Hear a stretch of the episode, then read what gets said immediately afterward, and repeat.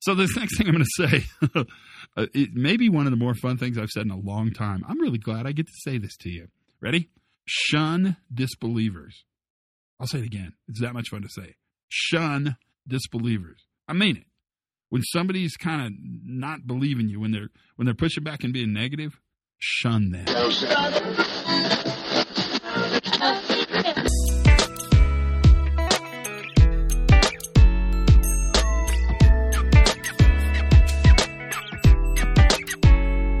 Hi, everybody. Todd Conklin, pre-accident podcast safety moment.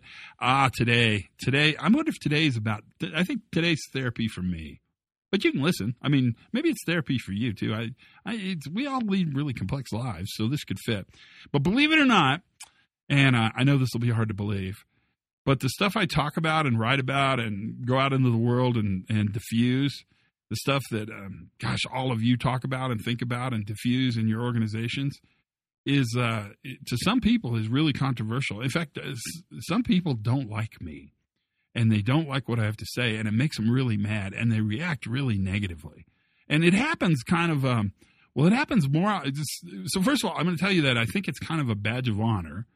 And secondly, I'm old and so I don't give a crap, which that's the best part about getting old. Just you have the there's a lot of negatives, but the good part is you, you kind of don't care about stuff like that anymore. And the third thing is that when you're surrounded by people in disbelief, when you got some guy that's pounding on you on LinkedIn, for God's sakes, if that's all you got to do is to write negative comments about safety on LinkedIn, good luck, brother. I mean, you got a cheesy life, but good luck.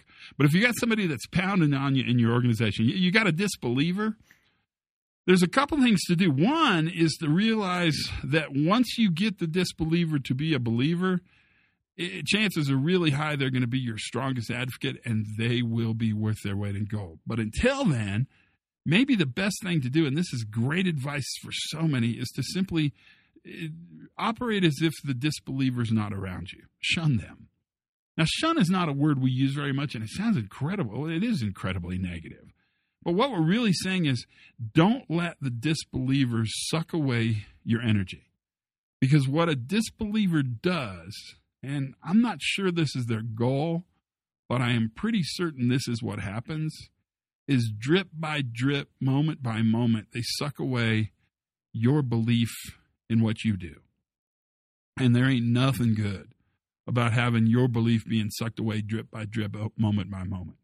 And so, one of the ways to manage that is to take people who really disbelieve what you have to say and simply place them aside, ignore them.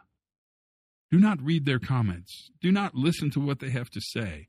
Know that your confidence and your belief in making the world a better place, which is your intent, right? It's not like you're trying to steal or rob something, right? Know that that is what makes the world a better place. When people disbelieve, respect them, be nice to them, but shun them. Move them away from your conversation. Because then, drip by drip, they will not erode the confidence you have in what you're doing.